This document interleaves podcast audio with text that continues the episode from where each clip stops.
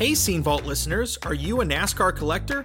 Well, we've got two great magazines for you. First up, we've got the 75 Greatest Drivers.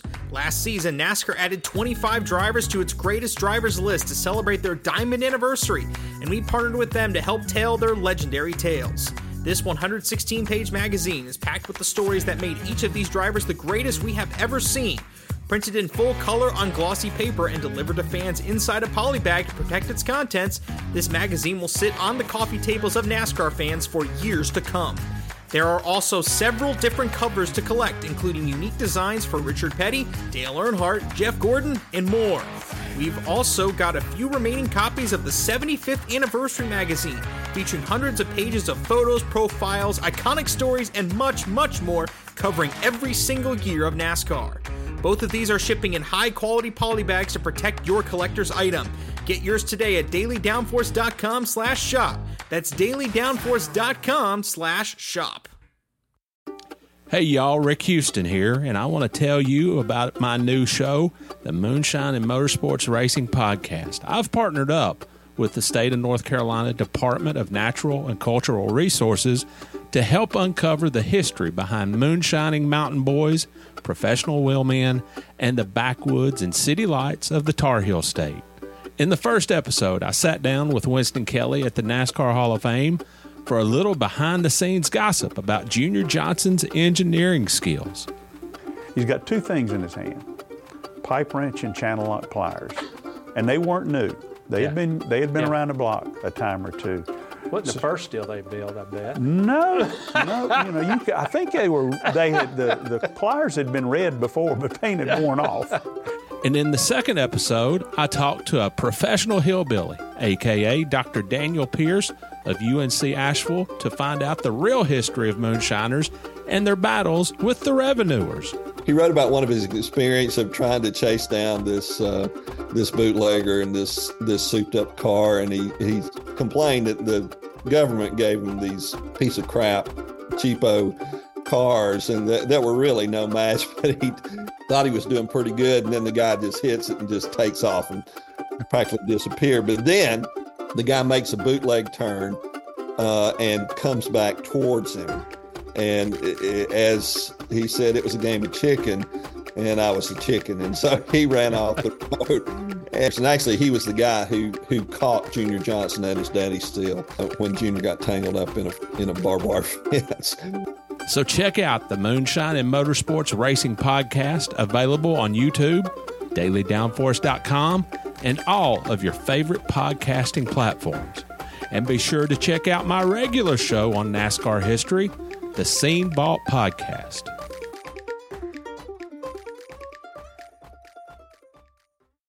Hey there, NASCAR fans. Have you got your copy of the latest edition of NASCAR Pole Position Print Magazine? If not, there's no better time than now to subscribe at polepositionmag.com.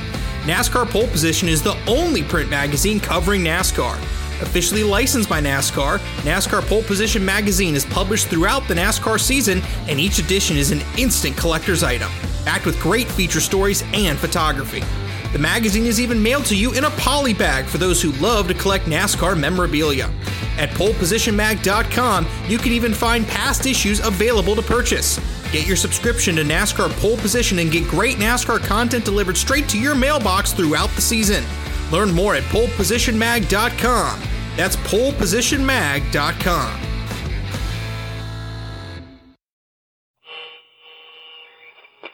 Hello, my name is Rick Houston, and welcome to the Scene Vault Podcast, your source for all things NASCAR history. Presented by Las Vegas Motor Speedway, America's racing showplace. But I don't want you pity. I don't want you feeling sorry for me. I just want you to pray for me. That's all I ask. He had a picture on the nightstand of me and him. And uh, I go outside crying. Well, Lizzie was sitting in his driveway looking down that road waiting for Adam to come home. Something grabbed my left shoulder and touched it and kind of shook it. And it was kind of like Adam telling me, I'm okay. Don't worry about it. I'm okay. The day NASCAR and all of us associated in any way with NASCAR forget its past. That's the day we don't have any future. Hello, everyone. I'm Steve Wade. And my name is Rick Houston, and welcome to the Scene Vault podcast presented by Las Vegas Motor Speedway, America's racing showplace, and a track that truly cares about NASCAR history. This is an episode that I've been looking forward to releasing, and at the very same time, I've dreaded putting it out there. I've looked forward to it because it's one of the most emotionally intense episodes that we have ever produced but at the very same time, I've also dreaded it just because of how intense it is. Pete Wright is as old school as old school NASCAR gets. He was the chassis specialist for team owner Billy Hagan when Terry Labonte won the 1984 Winston Cup championship. Pete worked with a bunch of different teams over the years. He worked for everybody from Terry Labonte and Darrell Waltrip to Chase Elliott and Alex Bowman. And I did not know that until we started talking. So he bridges the gap between the past and the present and the future. Absolutely. I was very surprised to hear all that about Chase Elliott and Alex Bowman. You know, Rick, I've known Pete for a long, long time. Uh, we both come from the same part of Virginia, and we always had conversations every race that I went to. And I thought, honestly, that he was deep in retirement right about now because Heck, I hadn't seen him in quite a while, but I was surprised to find out, boy, that really wasn't the case. This episode, Pete talks about the loss of his son, Adam, who also worked in NASCAR for several years. He worked with his dad at MB2 Motorsports.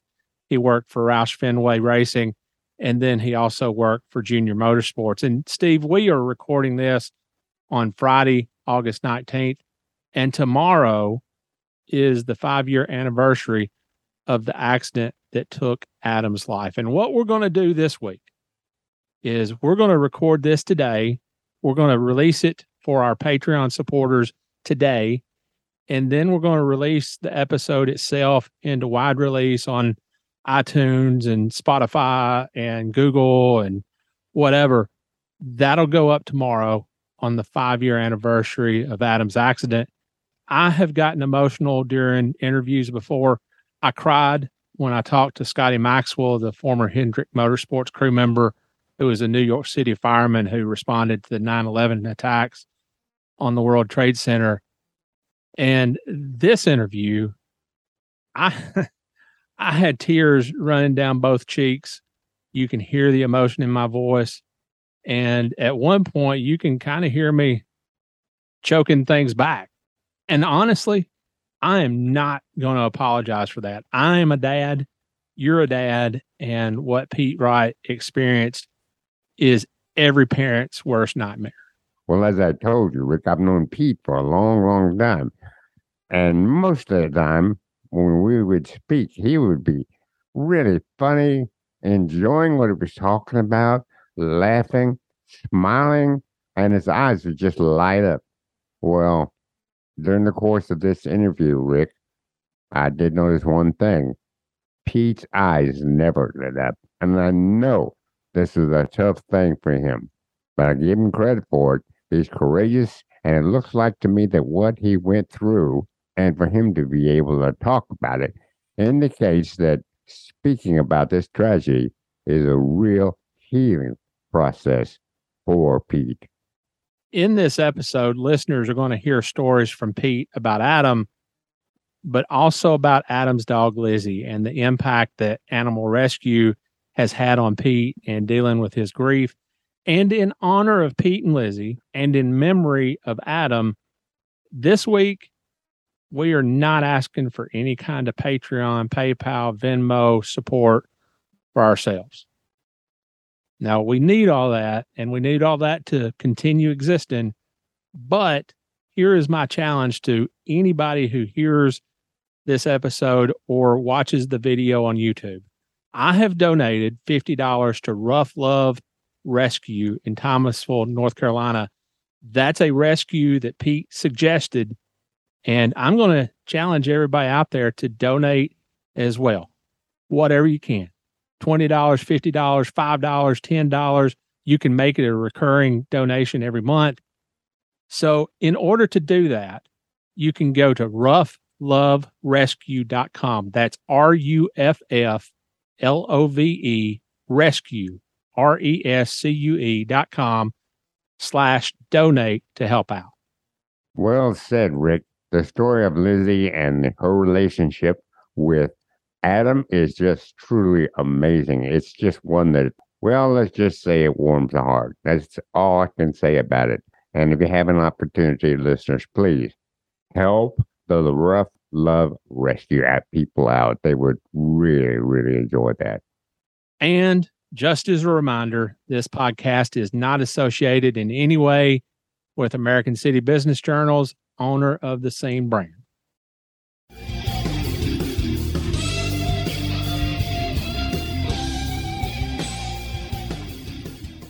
What was your reaction when your son Adam started out in NASCAR to follow your footsteps?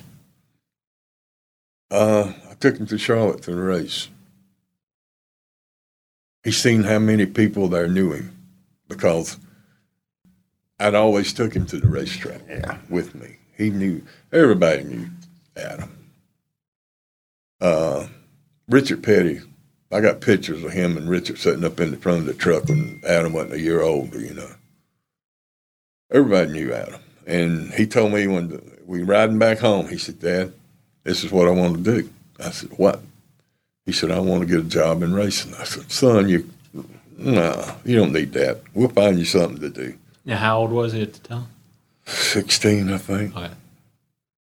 And I said, uh-uh. He said, please let me try it. I said, okay. So I talked to Jay.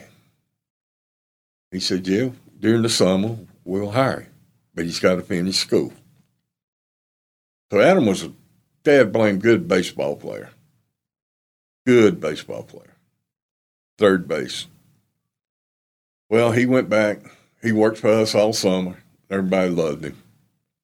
And he went back to school. Weekends he would go to some of the races with me, you know, still be with the guys.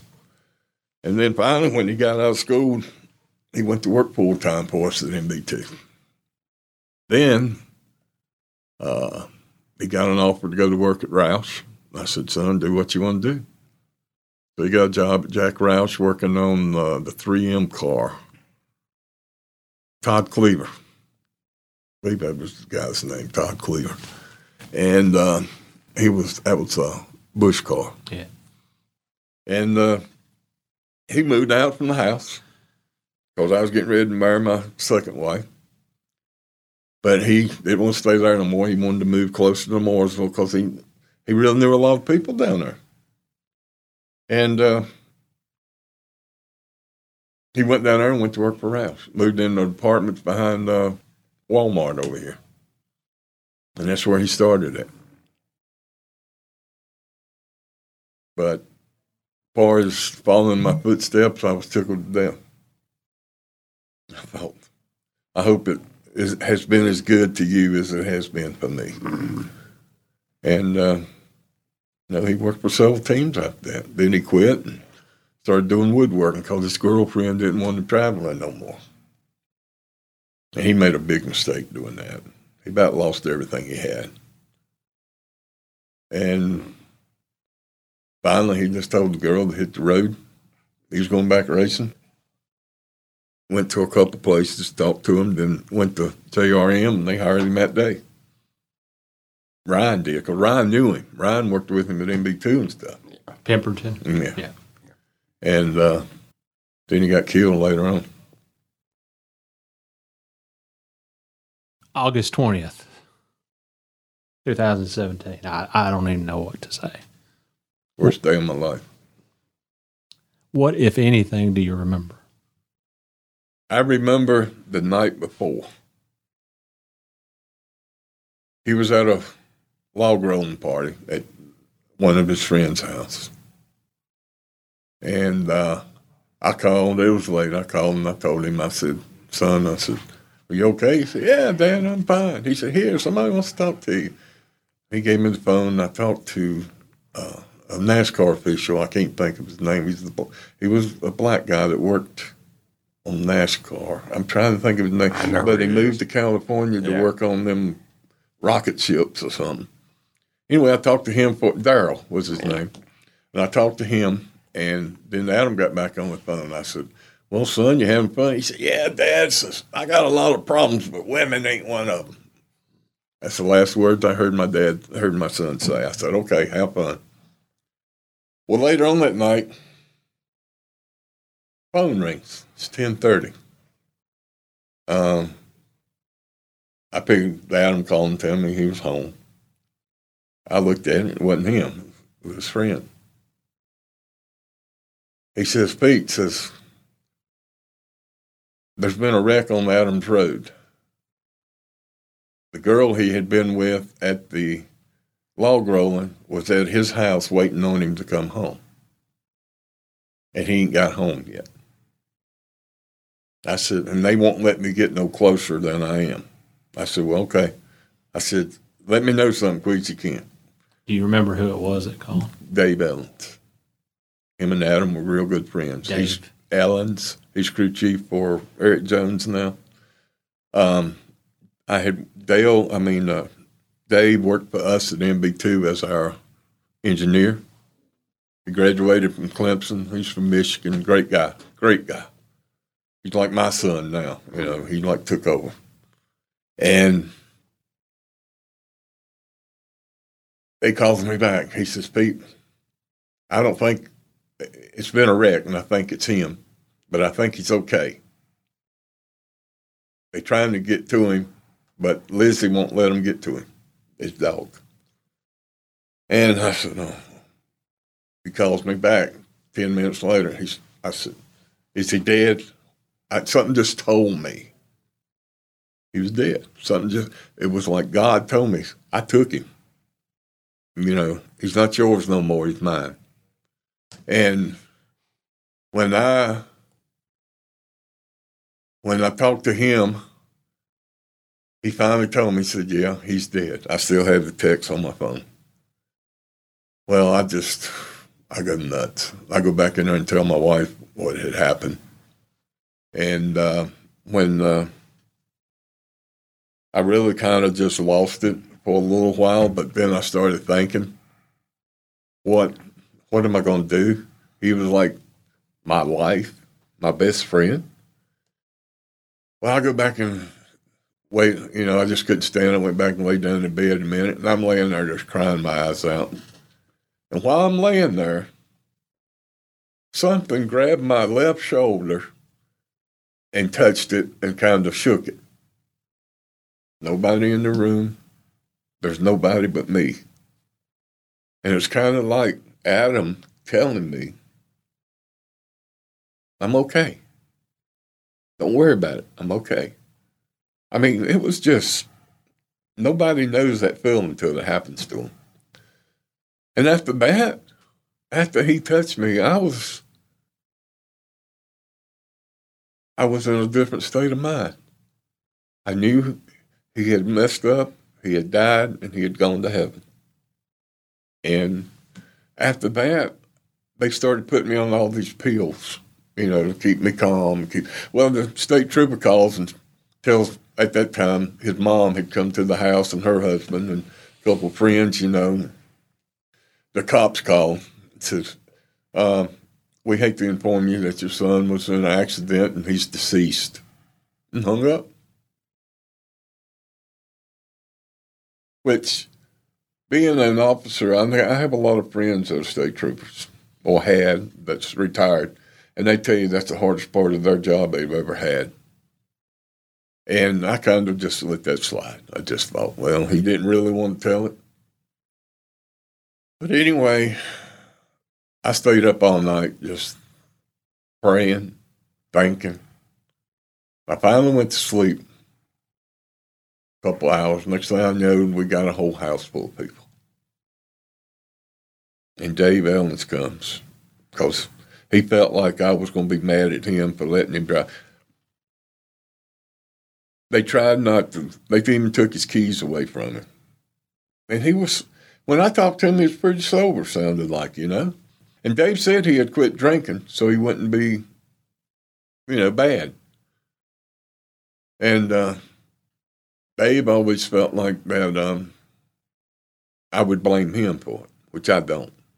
Adam was Adam. Adam was a spoiled brat, and he was going to do whatever he wanted to do. And I spoiled him. I don't mind telling anybody. I spent every dime I had on him. And to and uh, but that was probably the worst day of my life. Still is. And it's coming up. Um, I'll probably go over and sit at the grave like I usually do, take a 12 pack and drink beer with it. I'll sit there for three, four hours. You mentioned the fact that Lizzie wouldn't let anybody get near him. Um, you took Lizzie in, and then, then you told me uh, when we talked the other day that that's kind of what got you into animal rescue. Yeah, that kind of. I had an animal, at first, I mean, Adam had a black cat. I mean, a cat at our house, and I had a dog, long-haired Dotson. We always had at least one dog and one cat. Well, after all this went down, Dave kind of wanted Lizzie because he lived on the lake, and Lizzie had spent a lot of time there and everything because of Adam. But his mom wanted him. And of course, she got him got her. And I I didn't really know what to think at the time. At the time all this is going on, I'm thinking, God, I just wanted to get over so I can mourn a little bit. I can't to this day I haven't mourned because everything's been such a rat race ever since then. Yeah. And uh, anyway, that happened. She got him. And after things settled down, my wife and I started taking in dogs. We got eight dogs now. And all of them are rescues. We rescued one that was 30 minutes from being put in the gas chamber. And different things like that because I, I know how much Adam loved animals. He loved the animals. We used to take him up all the way to Grandfather Mountain back in when they had some animals on top of the mountain. He'd go over and pet the goats. He loved animals. And I thought, in honor of him, I'll start rescuing these animals. And that's what I've been doing, taking care. I got a cat and a dog at the vet now. It's probably going to cost me seven, eight hundred dollars to get them out, but I'll get them out. And um, I told the people at the vet I'm going to call Social Security and tell them just transfer my check coming to them every month instead of coming to me because I can't. I don't use it. But when we went to clean his house out, he had a house, and we walked in there that day. Two, it was about six weeks after he got killed. I wasn't ready, but his mama wanted to hurry him get it done. I wasn't ready none whatsoever. We walk in, and there's his sandals in front of the kitchen sink like he always left them. Then his two book bags are in his bedroom where he just got back from Bristol. Throw them on, on the. I have them two book bags, and I haven't looked in them to this day. They're still hanging in the basement. And we were there cleaning the house out the first day. Well, she brought Lizzie. And I'm already having enough trouble. And uh, I finally lost it when I went in his bedroom and he had a picture on the nightstand of me and him. And uh, I go outside crying. Well, there sat Lizzie. Lizzie's sitting in the driveway. You kind of have to drive up a hill to get to his house. Well, Lizzie was sitting in his driveway looking down that road waiting for Adam to come home. And that was, and that's when I said, I got to help these animals. And that broke my heart. And I went in there and told my wife, I said, I don't know what your plan is, but don't you ever ask me to come up here and help clean this house out again and bring Lizzie. Because it's breaking her heart. But that was, that day and that day was two of the worst days of my life. Just to see that dog sitting there. But that was that's pretty much the deal with Adam. I miss him every day. I'm sure you do. At what point did you decide to step away from the sport? After he died, I wasn't too interested in it. I mean, that was in 17. I didn't work for him. Rick calls me, says, you know, don't worry about coming back. Don't let HR mess with you. I'll take care of it. You do what you got to do. And me and him talked a lot. He would call me during the time I was off, and we would talk about death. We talk about losing our loved ones. Rick was really good about helping me, and our pastor there at Hendricks named Donnie Floyd.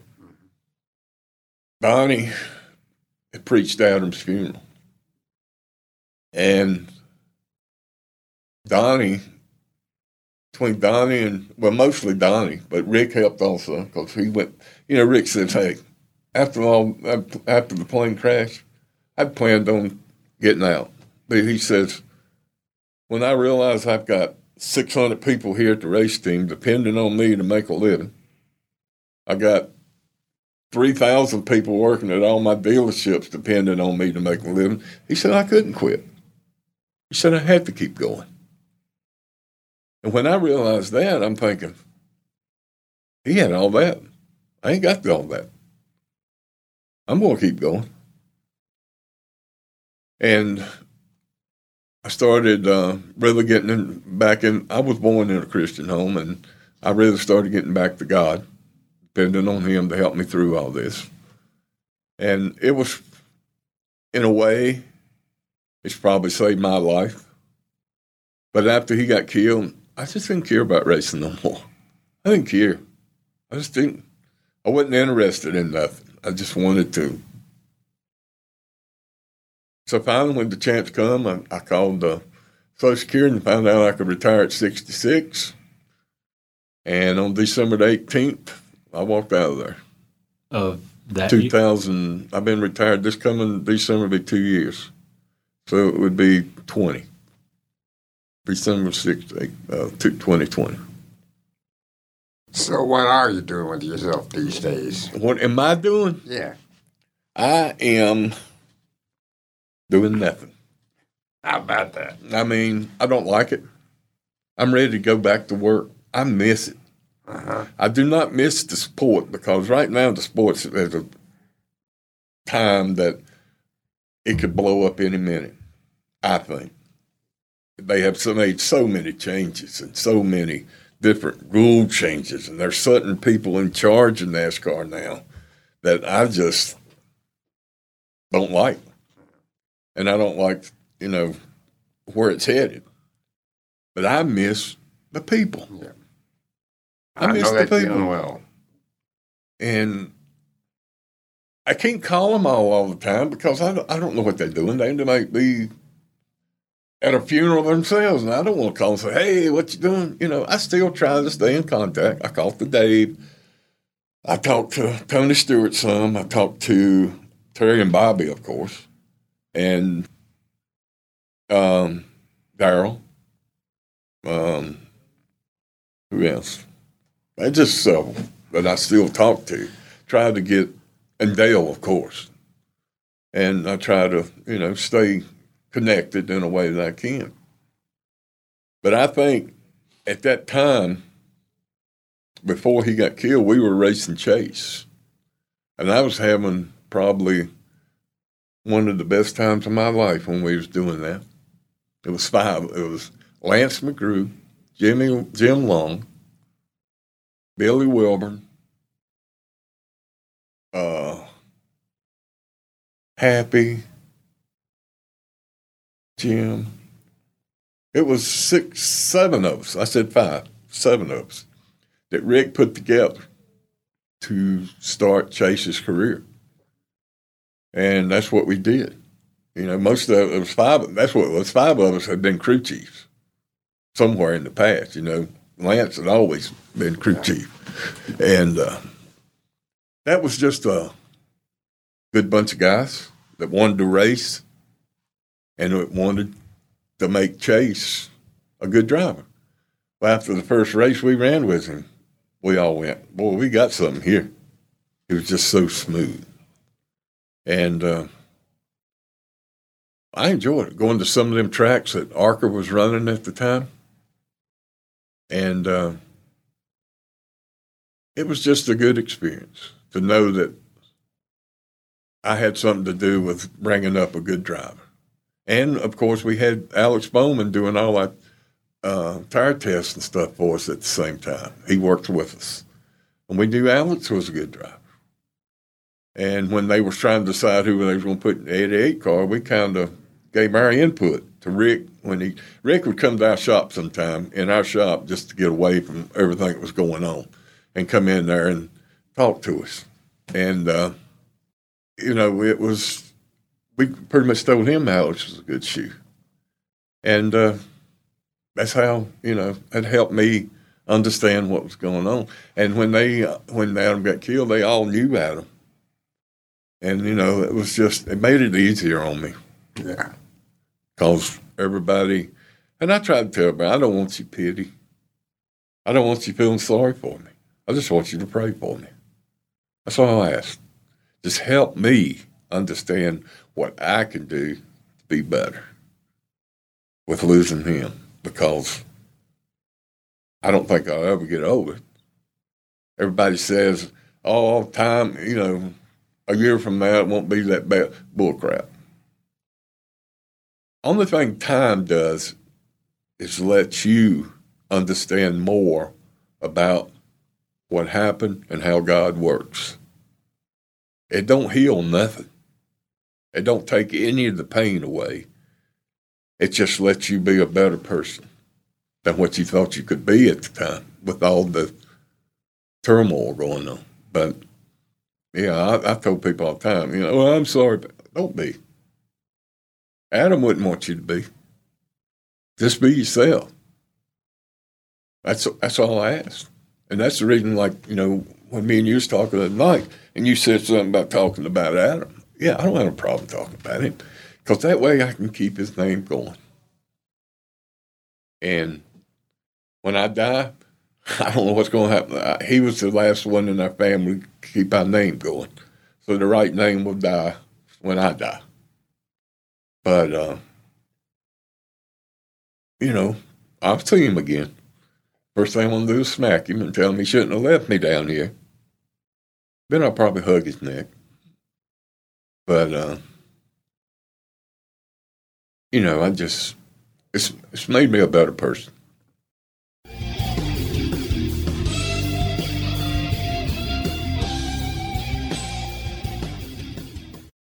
This segment is brought to our listeners by Las Vegas Motor Speedway, America's racing showplace. Honestly, there is nothing that we can possibly add to that interview. All I know to say is that when I found out what Pete's son's name was, I was already on my heels. His son's name is Adam, and I've got a son named Adam. And tomorrow is going to be a kind of a difficult day for us because we are taking Adam and Jesse up to school and leaving them there. So Jeannie and I are going to be empty nesters, but that is nothing. Absolutely nothing compared to what Pete and his family went through. But then also, we talked about Lizzie. I was not a dog person or any other kind of animal person until my Otis came along everybody on this podcast who's ever listened to it, you know how I feel about Otis. Otis is my buddy. Otis has this way of looking at you. it's kind of like he's staring straight into your soul. If he wants to go for a ride, it's like he's still a puppy and he gets so excited about going for a ride and he knows how to work the people at the drive through. If they give out treats and everything, he'll stick his nose through the window and he'll get himself a treat. So, Steve, again, just what Pete went through in the loss of his son, and then also Adam's love for animals and Pete's love for animals now, and and the lengths that he's gone to to rescue animals. That is my takeaway from this interview. That has been what has helped him in the healing process. So again, I'm going to challenge everybody out there listening to go to ruffloverescue.com slash donate. R U F F L O V E R E S C U E dot com slash donate and do whatever you can in honor of Pete and Lizzie and in memory of Adam. So for me, the most powerful thing that Pete Wright said during this interview was this. He said, I don't want your pity. I don't want you feeling sorry for me. I just want you to pray for me. That's all I ask. That shows Pete's courage in all this. And Pete, I just want to say to you personally, I don't have the words to console you through what you have been through, but I do have two words to tell you how much we really appreciate speaking to us in such a frank manner. Pete, thank you.